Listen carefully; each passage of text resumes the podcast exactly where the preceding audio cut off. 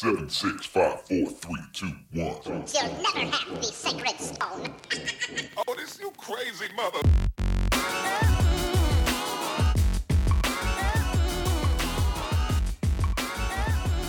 Welcome, friends, to episode 178 of Color of Magic, your magic and gaming podcast where we talk about all types of things that affect gamers at and away from their gaming tables and computers. I am your host, Daquan Watson, and for 178 episodes, still got my main man. Sounds like he's doing all right down there. Brian Allen, how's it going, dude? Yep, we- we- we- you're doing pretty good. Had uh, a yeah, can't complain too much. Hey, man, I got to tell you, one of the things I don't miss is they just the other day had talking about like it's going to be a hailstorm, and I had flashbacks, and I was like, oh wait, I remember where I live. We get like space ice cream for hell here. Like it's it's, it's not real. We, we, we, we did have those, and thankfully, uh, we we missed uh, any of the significant damage. So Man, people here think I'm just lying when I tell them that. Like I have to go show them like pictures from the internet Yeah. of just like no, like these things fall from the sky and like break windows and damage Right. cars. Right. Literally, I had to explain to them there are car lot sales after hailstorms. like and the shady insurance contractor comes through every neighborhood. Hey, almost like speaking of cars, almost like car salesman. Hey, I can do this, this, and this. And Yep. Like that's real, man. They they know. I, I I hope if you don't live in a place where you have real hell, I hope you never have to deal with it. Because man, it, it is scary. When you hear that stuff just like blasting up against your house or your roof, like ugh, uh, it's just not a not a happy sound. And you never know, you know, okay, is the local dude shooting straight with me, or are they going like, oh my God, Hellstorm 2020? What's- Yeah, that's true too, right? You you always got to wonder how bad it's going to be. Because they, they know how good, you know, that, that nothing gooses local ratings like any kind of weather event. Again, that I guess provided it's a place where you have, you know, weather that does wild things. Yeah, that's true. I feel like every part of the country's got something. It may Oh, not yeah, be yeah, yeah. tornadoes or hurt, but everybody has something that happens. Oh yeah, I'm waiting because I now live in a place that earthquakes are a potential. So supposedly there's been like five since I've been here, and I've not Oh. felt a one of them. So that's a little weird. But at some point, a volcano could blow up here in the northwest. I was about to say, yeah, volcanoes or now, me being me, I did try to pick a spot where I'm like, okay, we need a little higher elevation in case any of this goes down. Like, I don't want to. They have a thing I think it's called like the lahar zone. So like. Like the danger zone, if one of these goes off or whatever, make sure we're outside of that. Like, like, and people are like, dude, you thought about this way too much. I'm just saying, dude, hey, I'm I don't know when it's gonna happen. It may never happen in my lifetime. It might happen in five years. You know, we we for real don't know. I'm just trying to be prepared. But got to tell people about our show sponsor, cardsphere.com. Great website to go and get some magic cards. Matter of fact, I just put a bunch of stuff on there I wanted just a couple days ago, actually. And before I even went to sleep, already have a bunch on the way to me. I think I had four different people sending me cards right off my list just to finish off my commander decks. It was literally that easy. And it was at the price I wanted to pay for all the cards. I don't think I paid more than like 80% for a few. I paid 70, 75% of market for a couple of others. And people are happy to send them to you. It's a great, great system to check out. If you haven't been by, go over to cardsphere.com and pay our people some love. Also, if you want to support the show, you can go over to patreon.com slash color magic and you can get a shout out just like Harrison Jones for being a supporter. Thank you so much. And you can buy some merch over at colorofmtg.com slash shop. And honestly, if you're one of the supporters over in the Discord, if you're not, you should be because we've had some fun conversations over there. But you should hop in and let us know what should we do for our next couple of tokens because it's about that time. I need to go pick some artists, and I'm not sure what I want them to make tokens of yet. So y'all should let us know. But with that being said, let's hop into the soapbox.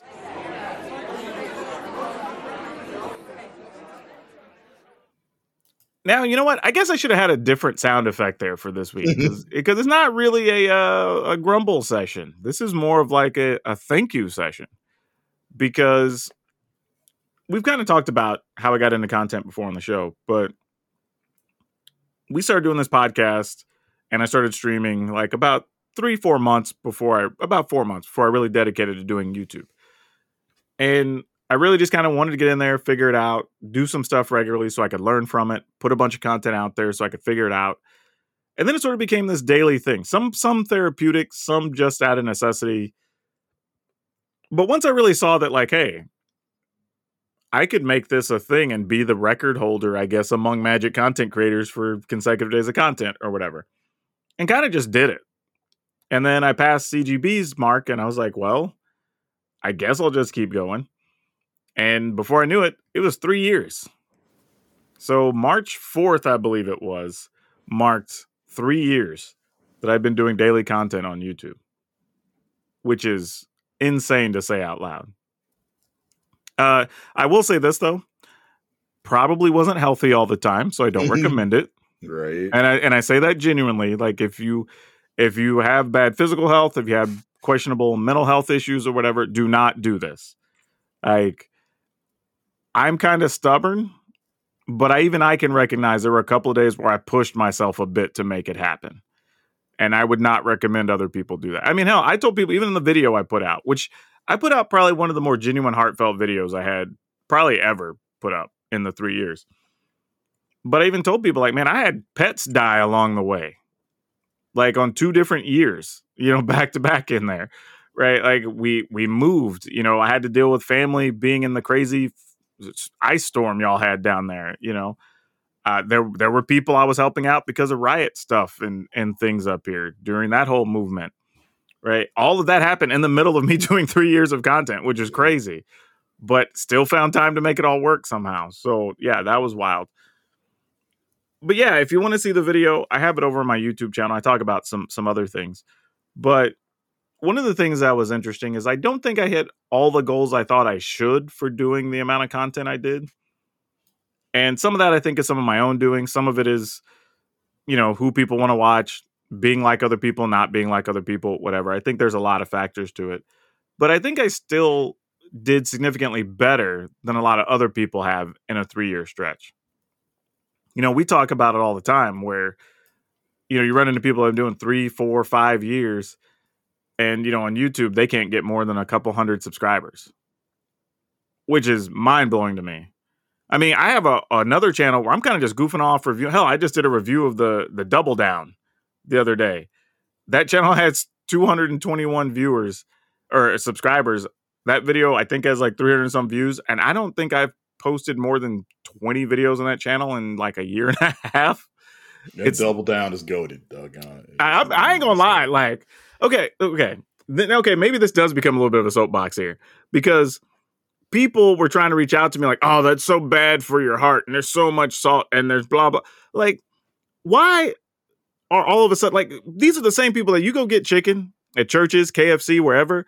Like you're gonna eat three to four pieces of chicken in your sitting, right? How is that worse than eating two pieces on a double down? It's literally the same thing. like people, but when you put it in a sandwich, all of a sudden people are like, "Ah, oh, my heart, like, it's gonna be so bad." But if you tell them like, oh yeah, we're gonna go to this place and just get some fried chicken or whatever. And like, yeah, get me a, a four piece and whatever down right. at Popeye, spicy with some red beans and rice, right? Like and diet coke. yeah, exactly, right. so I'm like, how is that different? If you're gonna eat four or five pieces of chicken anyway, a double down is no worse. Matter of fact, I would argue that the double down might be slightly healthier than a regular chicken sandwich because it doesn't have the bread. So you're not getting all those extra carbs and other things. You know, I mean, bread tastes good, but it's mostly empty carbs. Like we know that, yeah. right? So I'm like, I don't know, it, but yeah, double down, still legit. If you want to see the video, that's on my other channel, Power Dragon Reviews. Just check it out. But I'm with you. Like double down, I would eat another one. I heard now somebody told me there was a, I don't remember what they called it, but basically like a double down hot dog, where it was the instead of a bun, it was like a crispy chicken. and hot dog was in the I middle. mean, I'd probably try it at least once. That's what I said. I'm like, that sounds dope. Like, I think Taco Bell tried their version of like a, a chicken taco or chicken sandwich taco thing. I tried that actually. It was all right. It wasn't great though. It, it was just it was literally all right. I would give it like a like a six maybe.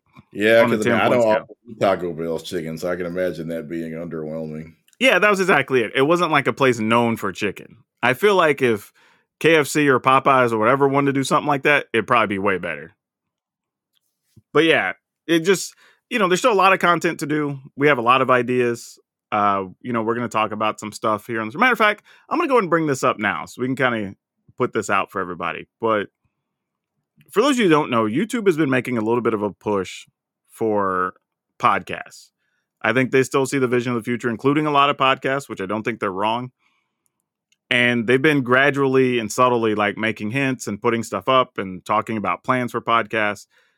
And that got me thinking like again if you remember let us know in the discord if you're on twitter you know hit up our twitter account let us know but if we did a video podcast basically what we do now but you get to watch us and our silly faces while we make fun of each other whatever while we talk. Uh, would you be willing to watch that? We would still have the audio version available so you'd still be able to get that wherever you get your podcast wouldn't be a problem. But i'm just wondering how many people would be interested in watching that? And we'd put it up weekly they'd go up at the same time live. But yeah, let us know because I think that uh, something we're really considering. But all that aside, let me just say thank you for giving me the pleasure of entertaining you for three years because without viewers, listeners, supporters, Patreons, whatever, all this becomes way harder to do. So thank you for that. But anyway, I'm going to pass it over to you, Brian.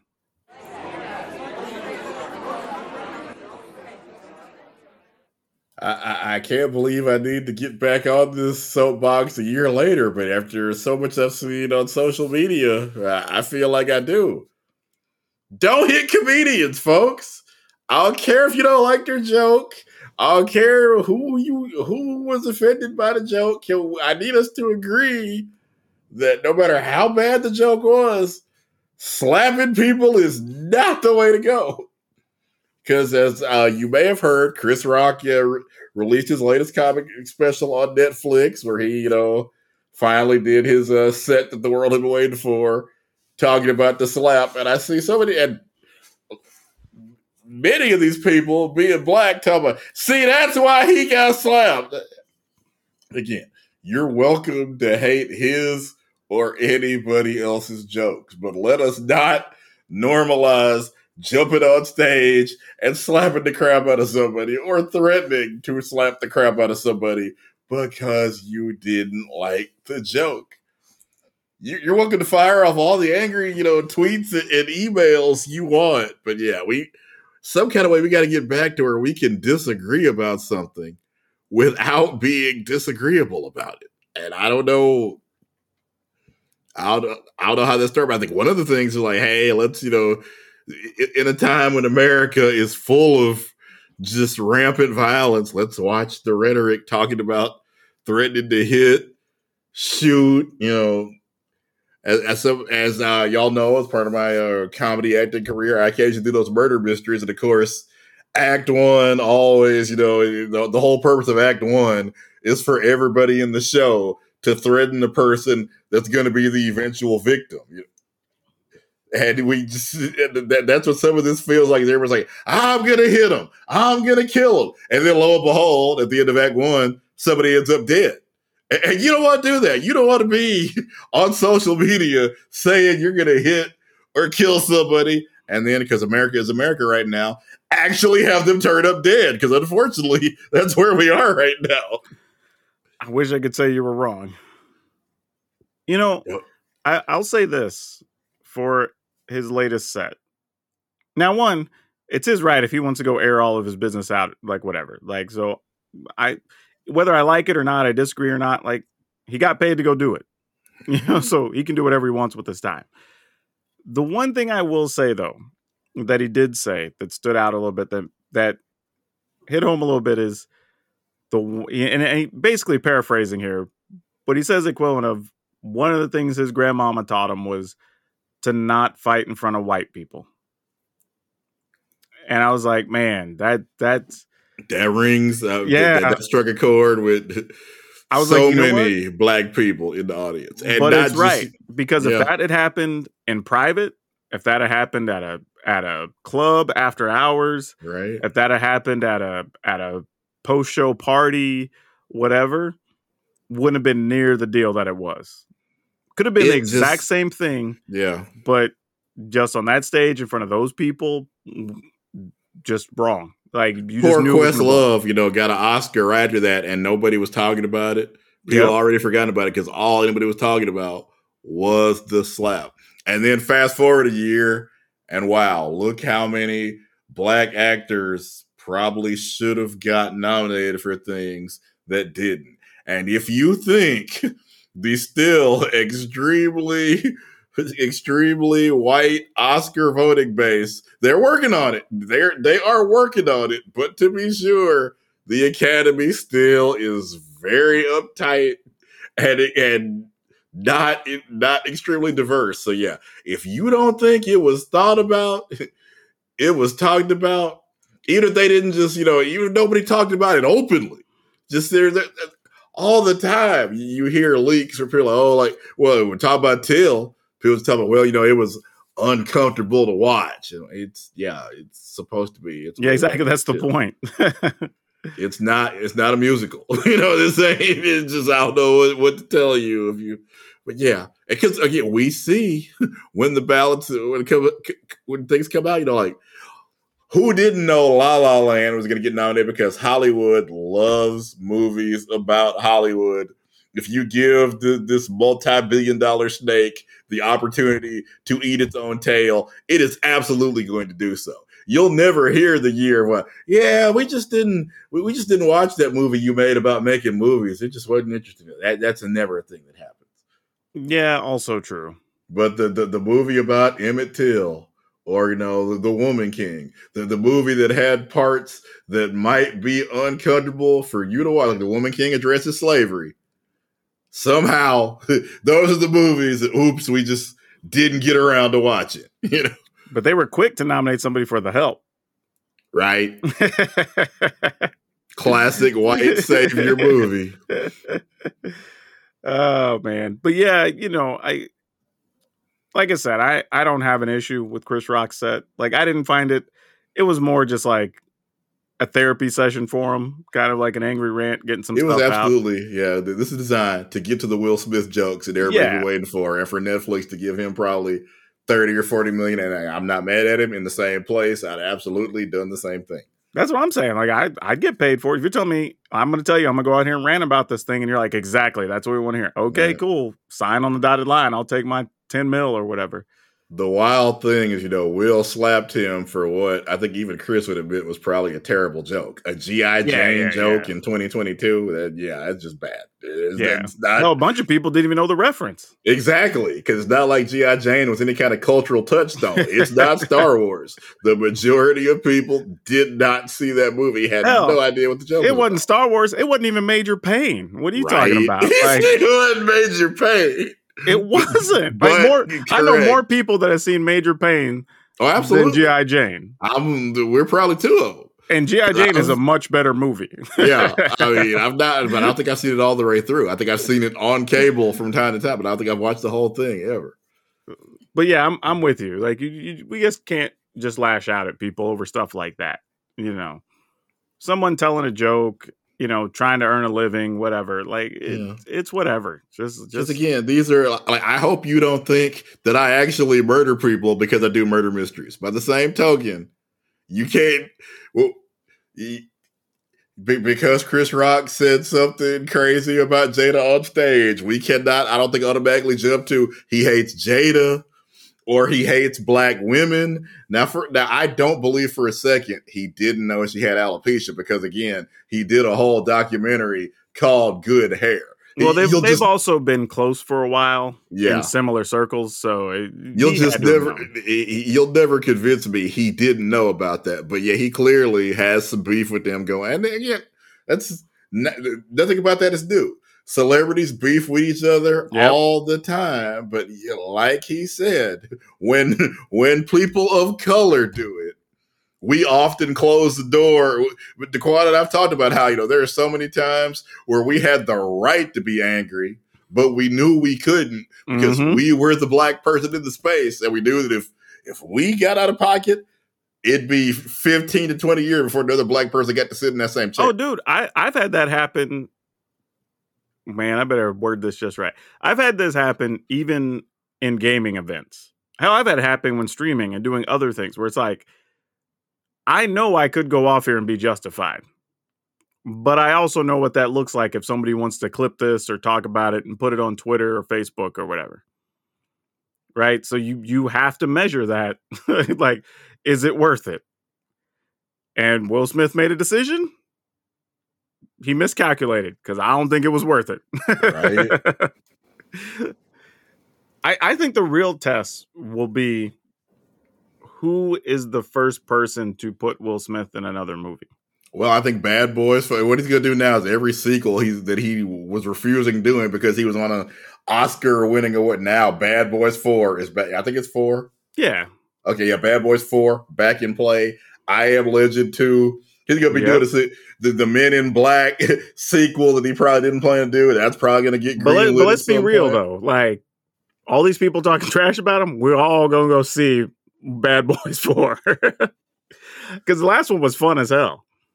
I I still lie. haven't seen the last one. All Oh, dude, through. it was totally worth it. I mean, obviously, it made good money, so a bunch of people saw yeah. it. But like, yeah, totally, totally worth it.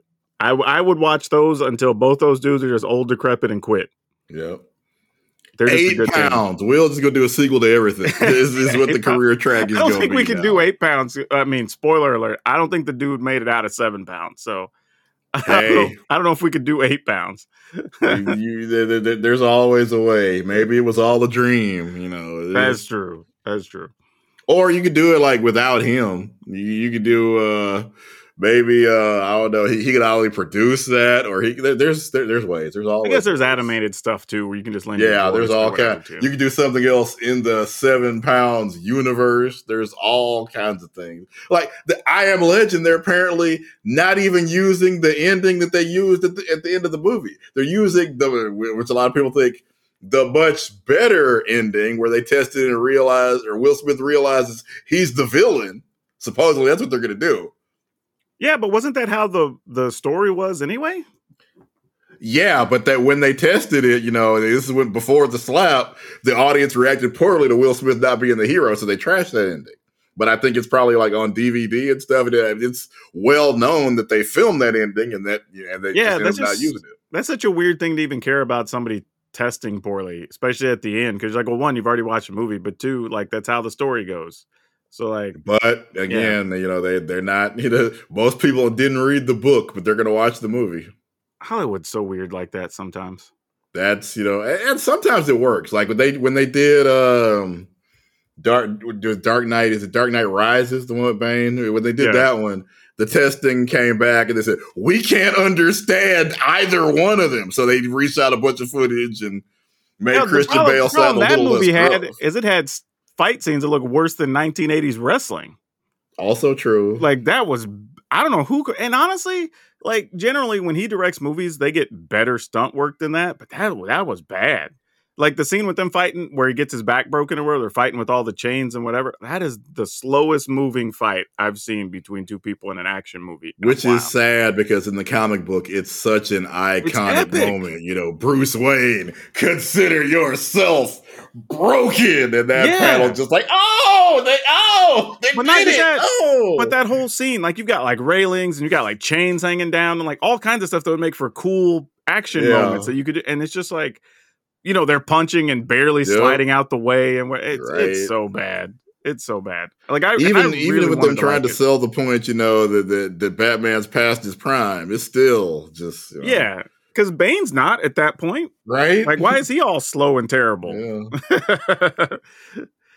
but all right, let's get to the other stuff. It's that time of the week we can talk about some interesting things that we learned one way or the other. Hopefully, people find it interesting. So, what do you got, Brian? 2023 appears to be the year the video game industry is like, okay, seriously, upgrade, get get the new consoles now because we're hearing just seems like every week a new game that we thought was coming out on PlayStation 4 and Xbox One. They're gonna no, no, we're totally not doing that. Get the new stuff. Uh, Gotham Knights, for example, they, they originally had announced they were doing uh, doing uh, last gen versions, and then as we got closer to launch, nope, that's actually not happening. We're not doing that. Good news is that you know I checked with GameStop before we went on. You can, if you want to buy a PlayStation 5, you actually now can walk into the store and purchase both a PlayStation 5 or an Xbox Series X. We're to that point finally.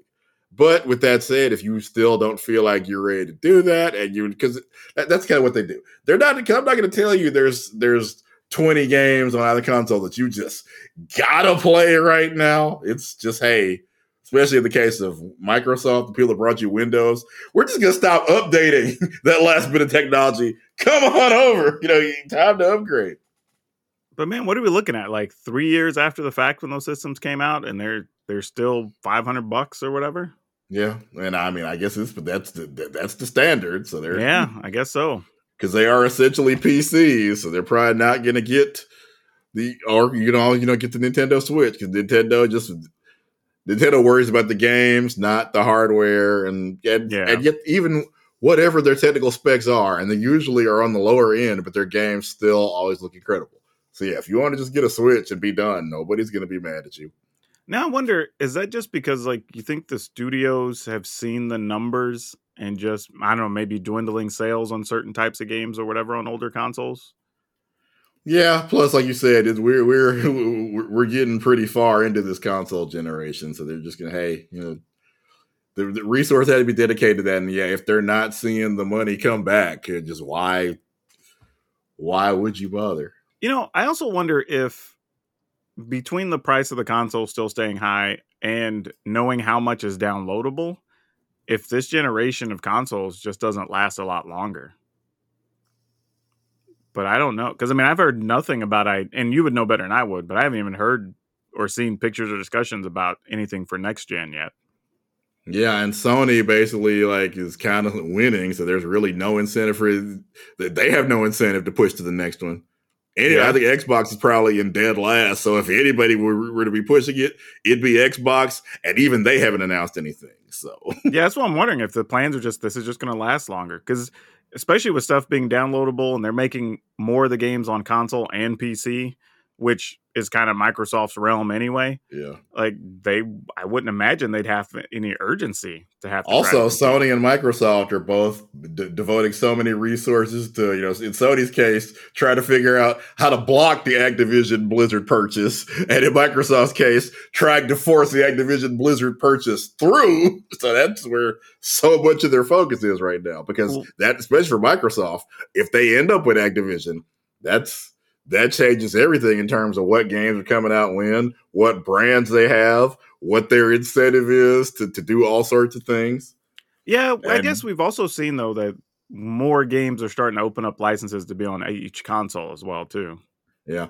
That, that, that that's one of the best uh, stories going right. And apparently, Sony now is dropping the possibility that if this goes through, Microsoft might purposely make Call of Duty worse on Sony to make people buy it on Microsoft. And I don't know how you'd prove that they were doing that because it's not like these games aren't glitchy to begin with. That's what I was gonna say. Like, I mean, it would have to be obviously worse. The the next Call of Duty glitch will most certainly not be the first one, nor will it be the last. So I- No, I don't know how you'd prove that they were sandbagging.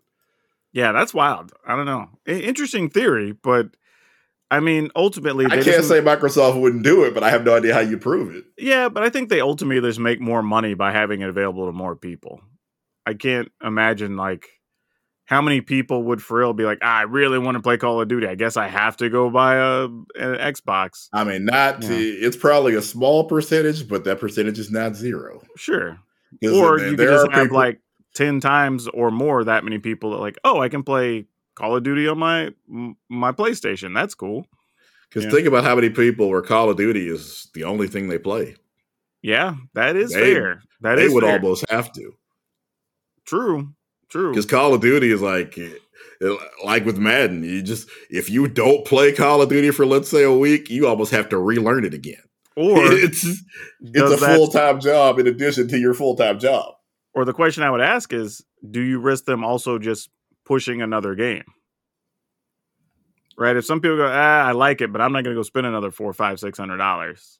Like, I heard this other game's still pretty good, and I like playing first person shooters, so maybe I scoop that. Problem being, like as of right now, that game doesn't exist. It's certainly don't in even know who it would be. resistance. Battlef- Battlefield has been trying, but every year Battlefield gets progressively worse instead of better. Battlefield, I think it was 2042 or whatever, is a garbage fire. Ah, okay, yeah. Then that that would be the next thing. Is if if they started trending that way, it would be who picked up the slack. Yeah. But I found out something interesting. I decided I was going to ask people between my YouTube followers and my Twitch or uh, Twitter audience who uses more than just their little 30 second timer button on their microwave. Because I realized the other day that the microwave that came at their house, like I've been in the house now two years, I have never hit a single other button on that microwave. I know I haven't. I've literally gone up. I will hit the 30 second anywhere between one and probably five times. And then that's how stuff gets warmed up in my microwave. I, I think if I yeah, because I because I don't really cook things in the microwave. So I I was trying to think like, was there a time where maybe like, but even if I have to put it in for like four minutes, I just hit the, the 30 second thing eight times. Like, I don't think I've really decided to hit the now I will say this most of the people are only using one to three buttons. Yeah. There's usually some people said the 30 second button and the popcorn button. And then there was a handful of people said they also use like the defrost button or whatever. And then, you know, there was like your little one or two percent that, well, you know, there's different levels of, of power settings if you're trying to cook this and that. I was like, yeah, okay, sure. like I, I, I don't just doubt that it's all true. I've just Yep. I've never done it. and you know, some people said that I guess they're they have a potato setting. Some people have tried to use. I, guess. saw the potato setting and I'm like, wow, I what did I, these days? I just stick my gonna try it. potatoes in, in the oven and it's been fine. So like I don't know. But yeah, the fact that most people are using one to three buttons on a microwave. Like that just makes me think that the microwaves just need to be completely redesigned. Like maybe you still need some levels for cooking or whatever, like some options. But mine has like the full button panel, timers, it's got two or three things on the bottom. It's got like I don't know, like six different quick settings or whatever. Never going to use a one of them. I I literally just look at the timer, and hell, I don't even think I have the actual clock set on my microwave. It's literally in permanent timer mode and 30 second button. that's that's how I operate it. Yeah. But I just found that amusing because I thought, am I the only one who doesn't really ever use the rest of it? No, it turns out a big chunk of my audience uses almost no buttons on their microwave. Till you brought it up for today's podcast, I I was aware other buttons existed, but I never read any of them. Oh, the best were some people showing me pictures where the 30 second button is like the stuff around is all worn out, and the other ones are damn near pristine. Right. those look like a brand new microwave essentially. I'm like, man, I feel that so much. Like it's so crazy. It is such a small thing, right? You don't even think about. But at one point, I was just staring at my microwave and going, I think I know how these other buttons work, but I've never attempted to use any of them.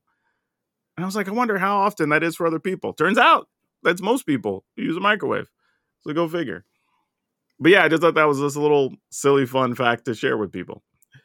But that being said, let's get into some very interesting news of the week. So uh there's a character we will call him.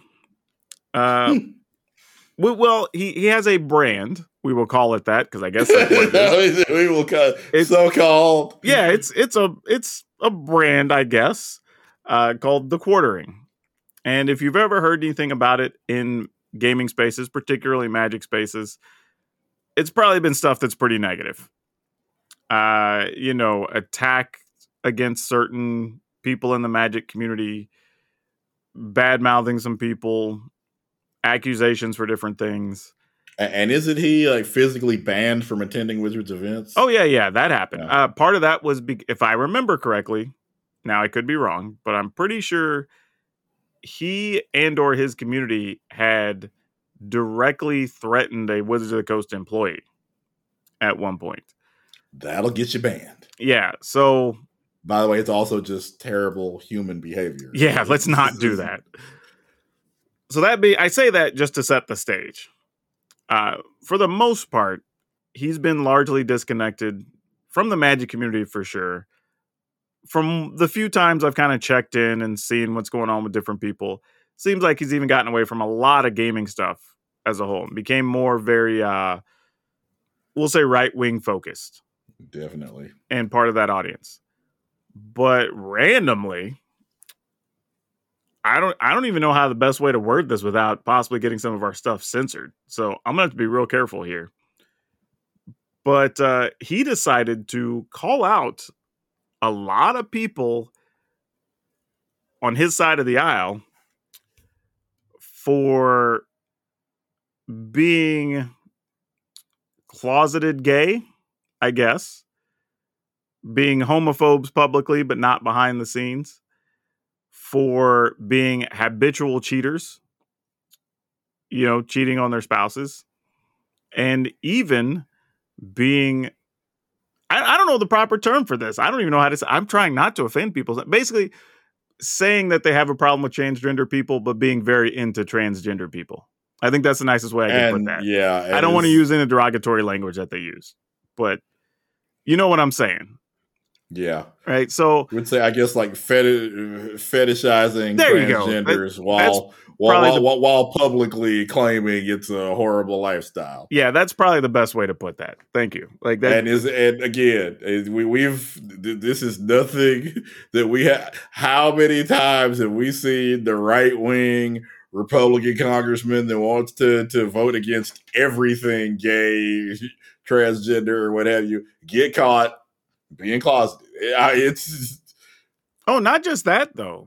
Like he's talking about also their their fake religious, you know, whatever. All these things we know about a lot of people, but he's like, nah, y'all, I got receipts. I, I was hanging out with these people. Like I've seen them at parties. I've done whatever, right? He's like retweeting things and sharing messages and like I don't know what happened. All I'm saying is like it's a weird time when you see people that you have that you know have questionable character are infighting and calling each other out. I'm like, I don't know if this is Well, self-serving. Is this to be, I don't know, to make good on Pan's transgressions? I don't know. But it's a wild did he time. just get liquored up liquored and or drugged up yeah, I don't know. decide he was gonna make like seth rollins and burn it all down Maybe I, I, I don't know. Maybe a deal went bad, or he was promised something there. I have no, I have no backstory at all to why this went down. I don't know. Maybe his last few videos didn't do the numbers he was looking to do. It's like, hey, I'll I'll make myself relevant again. I, I guess so. And he called three or four people out by name, just straight up, not even like making insinuations. Just said, no, here's these people. And then followed up with like, oh no, I got more. right? Like people were trying to call his bluff. He's like, oh no, that ain't it. There's more. He was talking about doing a live stream and talking about some people. Like he's he's going scorched earth on some folks. Mm. So And again, people don't you know don't don't bring people out of the closet if they're not out. That's just a, a terrible behavior. Yeah, like I mean, it's it's private business. Like now, I will say this: I can get the fact of if somebody's openly doing harm to a community. Now, yeah, I, I- guess from from that, but still, I just feel that Yeah. it's really oh no, no, I'm with you. If somebody isn't doing anything wrong and they're just keeping it to themselves, and like, yeah, Yeah. don't out somebody else's business. Like they may have a lot of reasons they don't want that public or whatever. But in this case, where it's people that he's saying outright have talked against these folks, have possibly damaged these folks or whatever, and you're trying to be one of them behind closed doors, I think that type of hypocrisy needs to be called out. yeah, yeah, I could definitely see that. Now, that being said, I am not going to sit here in any way, shape, or form and say that we are supporting him in any way. and and we have not verified any of his claims. He's, it, he could just be he, he could just be having a meltdown for all we know. But of course, because he is a unfortunately very well known person in the magic Yep. community, we had to you know at least address it. I'm just mentioning it because it's out there. You may see some stuff coming through social media soon or whatever and wonder what's going on or what's the backstory that led to it. This is where it started because it's, it's, it's crazy town right now. And, and I'll say this you know, we've gotten political before, but it's a weird time right now. And and I get it. I like when we talk about like the right, Republicans being bad or whatever. Like I do logically know that there are some people that are of that mindset, conservative, whatever, that actually are normal humans. right? So when I say all, I'm not saying literally 100%. Yeah, because I remember growing up, and most of the arguments I would have with my conservative friends were about the economy, Sure. the sure. proper way, you know, how how much taxes somebody should pay. It's really been in the it's, it's a different Republican Party. I mean, when, when I grew up, none of my conservative friends believed in Jewish space lasers, Dude, nor I saw, I would saw they the- vote for anybody who did. I shared the most legit thing that I'd seen where somebody, it, it was basically a meme that said, when somebody tells me they're Christian, I ask them if it's classic Jesus or Republican Jesus. right? And, and dude, and I felt that way growing up in the South, even like I have Yeah. felt that way talking to people. So I get it. But the weird thing right now is, even when we're talking about like business people and you know gaming stuff, we're having discussions right now on like where you can even hold tournaments. Like, Yeah. is it going to be okay to have a cosplay contest because Oh, of it's- different drag laws that are going It- down? it- like, it's wild because you know, just I mean, the, the, the Jesus I grew up reading about, he was somebody that would be a friend to the outcasts and the down, downtrodden. Boy, be be a be an outcast now and walk into the modern the modern church. Best of luck to you in so many cases. but dude, think about this: uh, Dark Pack cosplay, the person that did the the uh, the Ashiok cosplay from Vegas, they could not do that cosplay in several states now right? because of different drag laws or whatever. Right? Like that's becoming a real concern for gaming nerd communities. And for theater, because I guess at Yeah. that point you you couldn't do Hedwig and the Angry Inch or, Ro- Oh, or dude. Horror Picture Show. That's come up already because there's a, a bunch of Shakespearean stuff you can't do. oh, absolutely. I Like- mean, it was common for in in Shakespeare for uh, men to play women's and you know and women's roles, and a lot of a lot of companies still do it that way because that's how it was done in Shakespeare's time. Yep. I mean, so like all that t- Mrs. Doubtfire stuff you can't do.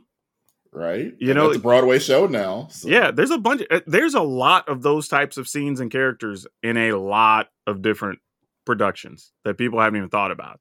Oh, absolutely. Broadway again. You, I said you can't miss Doubtfire. Rocky, just off the top of our head, we we thought of five. Bruh, there are places around the country that I found out years ago that do Rocky Horror Picture Show reenactments like weekly, Yep. And you won't be able to do those anymore. Like that's that's real.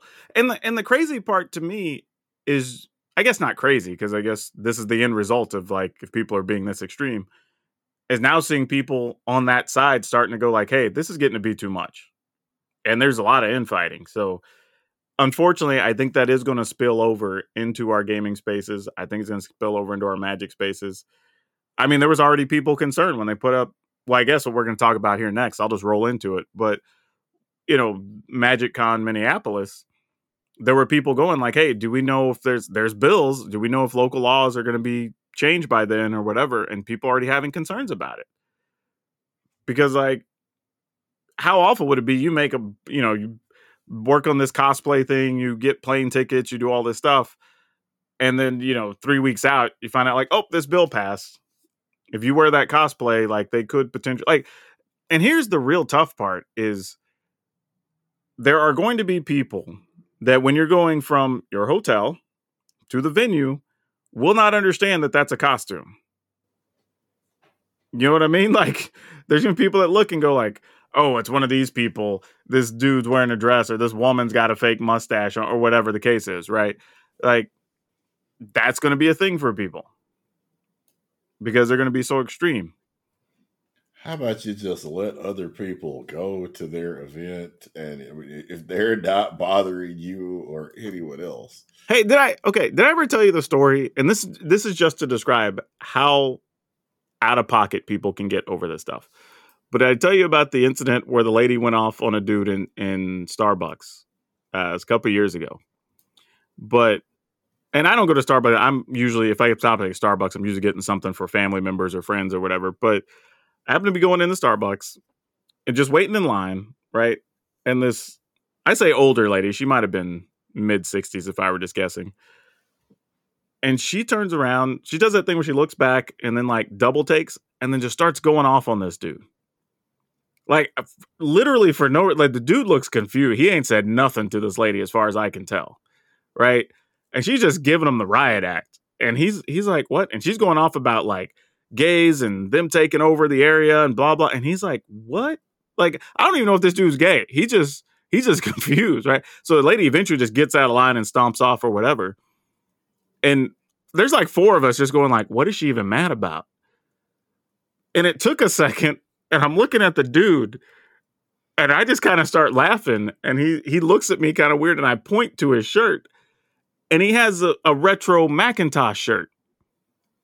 And if you remember those, it's the apple with the bite out of Oh, it, but it's in the rainbow pattern. Because that's what Apple used to use.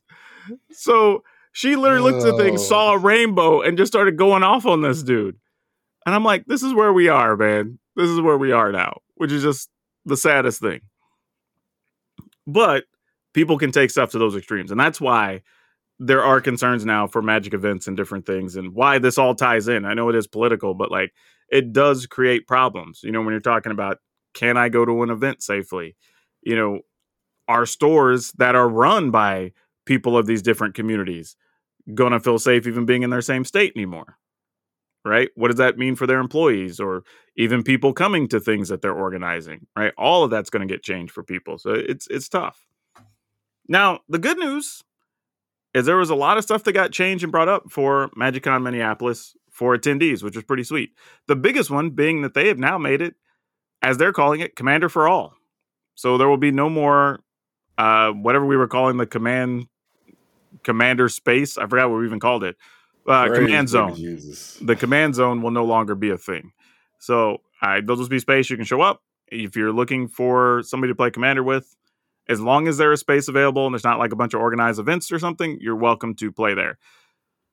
If they do what they did in Philly, this is going to be kind of nice because one of the benefits was they had people going around with little signs for people wanted to play casual or competitive or whatever, and they were helping people kind of match up for games, and that was really nice. So I hope that continues because it really accelerated things, and I bet you there are a handful of people, more than a handful, lots of people that probably got to play an extra game or two because they didn't have all that downtime looking for people to play. So that's actually kind of nice. So it's cool to see that added.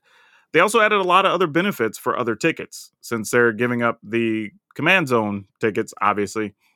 They did add a bunch of giveaways for other specialized tickets if you buy them. There was, I think, one of the benefits was early event access. So you get like 30 minutes before everybody else shows up. So that's pretty cool. Especially if you like were trying to get something signed by an artist or you were trying to get to a vendor maybe to sell some cards, but the lines were always too long the day before. That's actually a real benefit. I mean, that's one that like I don't know how much it's worth to you. I didn't see what the individual ticket prices were, but that is a real one. Especially even more so if you have stuff scheduled throughout the day you want to do. And you're like, man, I can get there early and go get my business done. Like, heck yeah, I'll do that. Right. So that's pretty cool. But yeah, just lots of cool stuff. They just decided, you know, they're making the focus a little bit different. Uh, they made a really big, what looks like festival in a box that you can buy online. So if you can't make it to the show, that's a thing. They're doing more early promotion of the Pro Tour. So that's a thing. Like, this is one, even though it's still not far away, you know, as far as scheduling, but because it's May 5th to the 7th. But they did open it up and say, like, hey, we're taking uh, applications for their whatever whatever they called their uh they had a name for it. I don't want to call it the wrong thing. But the one they're giving grants for. You know, they're taking those applications. Oh yeah, I know what you're talking about. Uh, New I- Horizons, I, think, is what they called it. Like, so that's thing. And meeting some people who got those, I think it's really done a lot of good work. It allowed people who wouldn't otherwise be involved to get exposure to things. I've saw them meeting people, making connections. I've seen some on social media afterwards now having a little bit more of a push than they would have had. So I think it's working. I think it's doing what it's intended to do. So that's really good. They've put a hard deadline on, hey, this is when we're taking submissions for creator badges. So that's a thing. So it's cool to be able to see that they're learning, right? Because for as much as Wizards has done events or whatever, this is really only the third true what we'll call magic convention that they've done, right? Before it's really been some type of tournament with some stuff attached to it. this is kind of the first these have been the first time it's been the other way around. It's okay, let's do a big thing with vendors and artists and cosplay stuff and we'll have a a, a merch booth and we'll do all this and you know and there will be a tournament. Right? This is kind of the first time we've made that shift. So there's definitely been some learnings, but they're figuring it out, which is good. And they're listening to feedback. Now, I don't know if that's more Wizards or Reed Pop or a combination of two or whatever, but it's cool that they're at least moving in a positive direction. So we can at least say like, hey, if, if there's feedback, give it to them because they're they're paying attention. For my money, what I'd like to still see added, which I think would be really nice, is especially since you're already giving creator badges for creators to be there.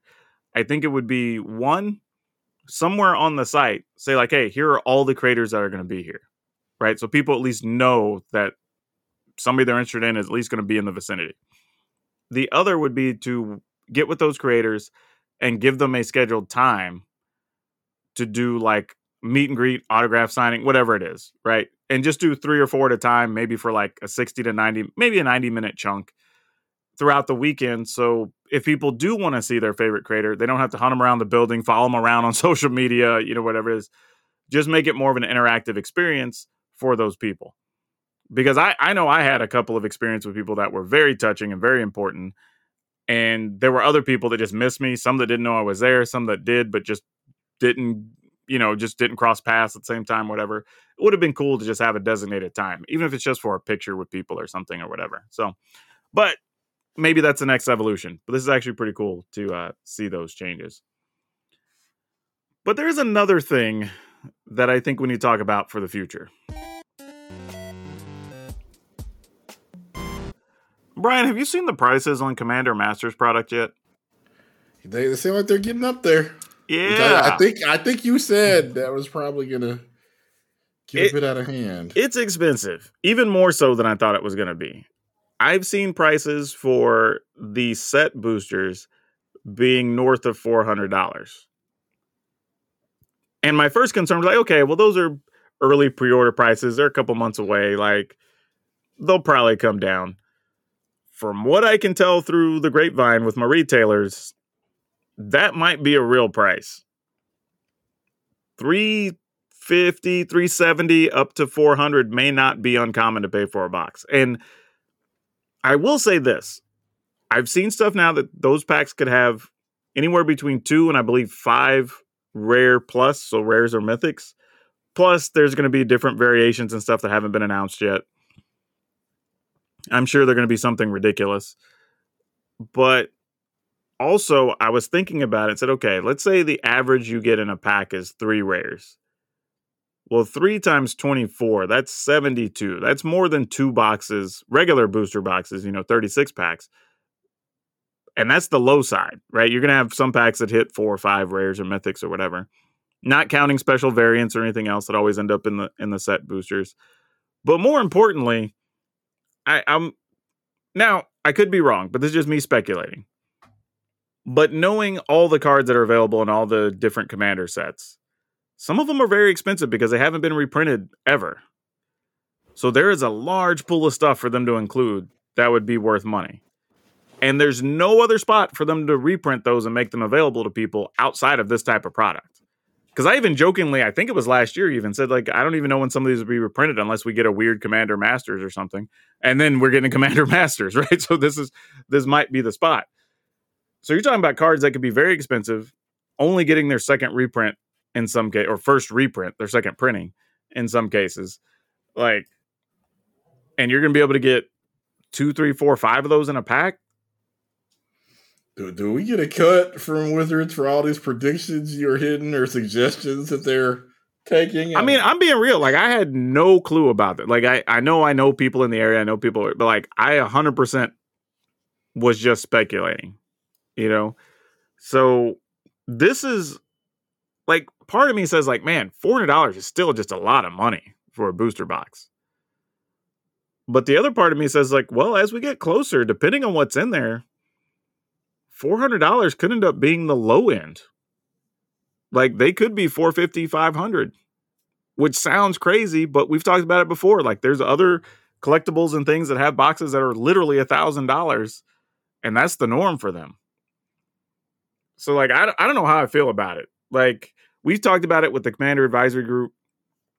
It's just a weird feeling that, you know, the format that we are championing and everything else has this crazy expensive product, but I don't know, man. If stuff gets reprinted, it could be really nice.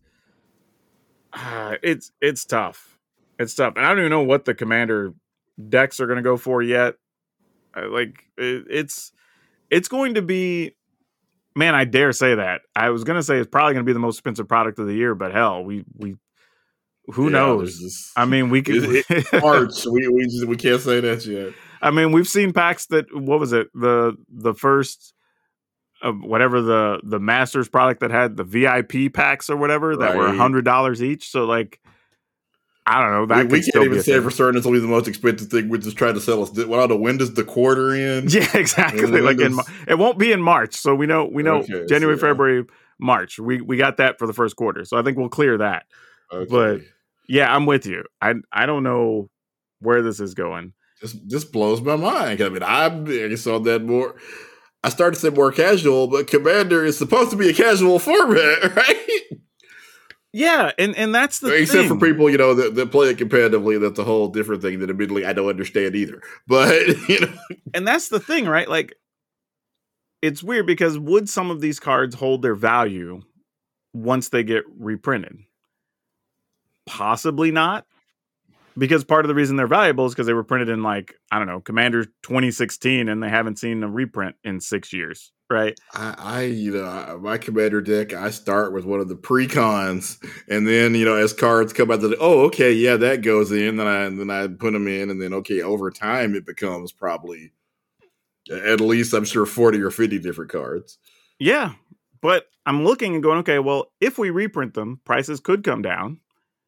And then that would be good for commander players as well, anyway. Because almost every commander deck has some number of cards that haven't been reprinted yet that are good for somebody, right? So it'd But, be kind yeah, of cool. Even after I say all that, I guess if they were to do some kind of like uh some kind of Three Kingdoms themed, you know, I would. That, that's the one I'd probably like to run, but I know the original Portal Three Kingdoms. Like God, I don't even want to think about what that goes for now. So yeah, yeah, hey, those could get reprinted in there too, because there's no Hey. spot for those to go. I would absolutely grab some of those. And then here's the other mm-hmm. reality is, and again, this is me just like blue sky stuff here, but if Wizards already knew people were going to be resistant to a higher price, which I'm sure they they know that, and you're going to be reprinting some stuff that you know may potentially drop in value or whatever, and we've already been testing stuff like the the serialized cards and all this other stuff, we could be getting something crazy for Commander Masters. And like, I don't know, like let's say they take I'm trying to think, okay, like Teferi's protection, because that's been reprinted a couple times and it was originally a commander card. So like you add it in again because the card's still worth like, I don't know, 10 or 15 bucks. Probably still worth it for people to get. But it's been reprinted a couple times.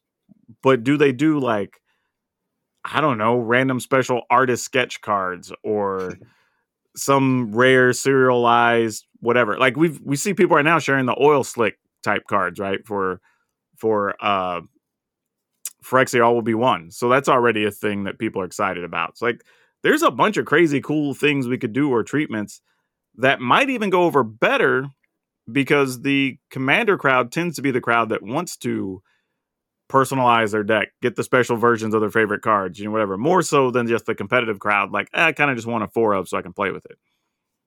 So I don't know. Like, I, I would hope, I'll at least say this. I don't know if it's coming or not, but I would hope for, for that high of a price, they at least put some thought into what's a cool subset variant, whatever we could do that would be exciting and rare, even if it's just like one per box or something or whatever, to get people excited to not feel as bad about the money they're spending and still get a valuable card in addition to whatever rares are opening. But I don't know. We'll see, man. I, we still got a while before we get more news on it, but it's something I think to keep on people's radar because while I think the $400 is a very high price, I'm not even sure if that's like an unfair price. It might be totally legit and could be worth a lot more than that, depending on the reprints and any type of special stuff they do. But that being said, let's start trying to wrap things up here. And I want to at least talk about an interesting or fun thought here in the dinner table because we're coming off talking about hey, you know, Commander Masters is expensive, but that kind of leads to what is the well, I don't know. I'm trying to. Okay, Brian, I'll ask you this: What is either the first expensive thing you remember buying for your gaming or hobby collecting stuff, and or maybe the most expensive thing you've bought? I mean, I, I always buy the, the new video game console, so I guess that's the and the first one would have been first one that I paid for with my own money that I had worked for and saved up with my own little hands was I think the Super Nintendo, I believe. Okay, that's fair. I don't. I man, I definitely did not buy my first. I'm trying to think. I don't even remember when I bought my first game system. Like with my own money, you know, whatever. I it, it was after Super Nintendo for sure. I just don't know if if it went all the way to like the GameCube before I bought one with my own money. Like I don't. I don't really know. Man, mine's weird because I don't think I have an item that stands out, but I do remember like hustling, trading a lot of comics and stuff to like be able to buy Nintendo games and whatnot. But I guess mine's weird because technically I bought a business. Uh, yeah, like that. That was like uh, a hell of a first purchase, I right don't know, there. like seventy thousand dollars or something that that ended up being Yeah. invested in that. So you know, initially, so I mean, that's that's probably it.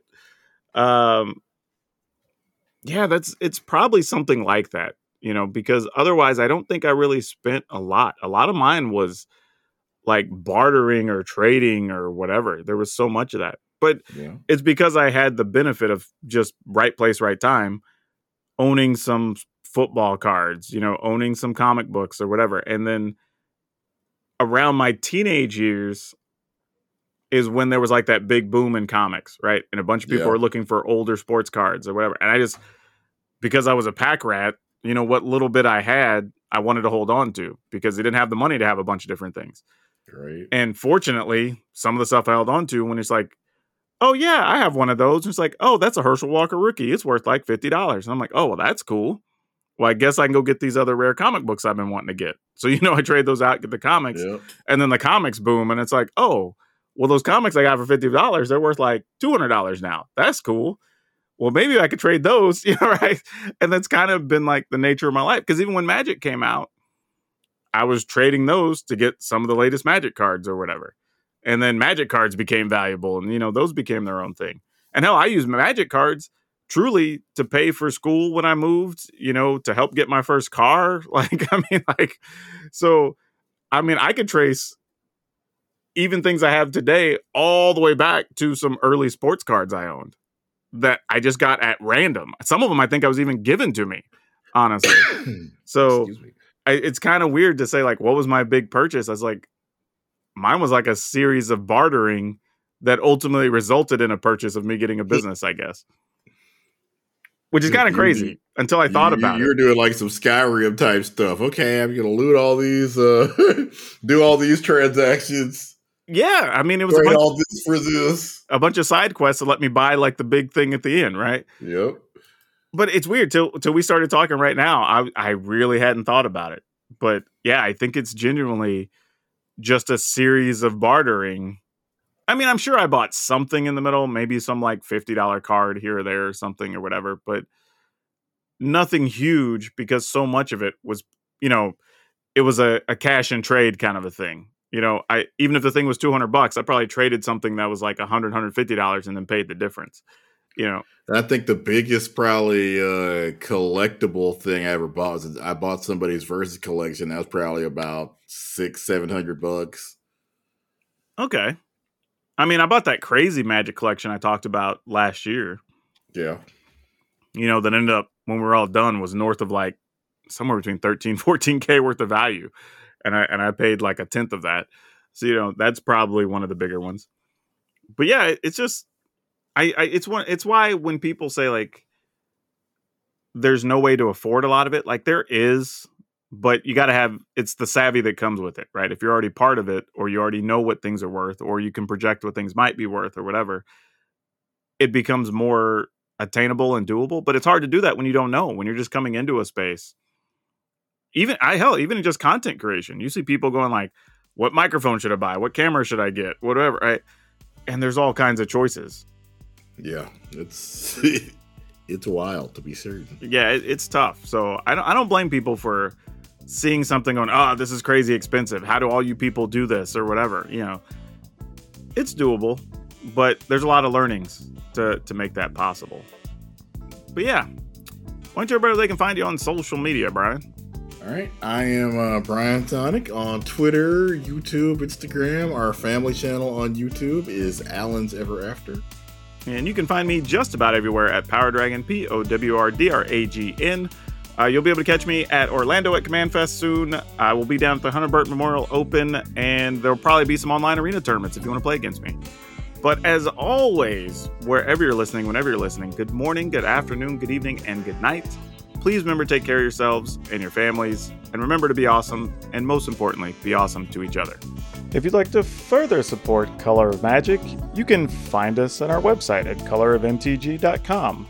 We also have a Patreon if you'd like to donate, either patreon.com slash color of magic. You can also find us on Facebook under Color of Magic. And if you want to follow us along at Twitter, you can find us there at Color of MTG. And as always, please share the podcast around to your friends, your network, people you think might enjoy it, because every little bit helps as we're trying to increase our user base.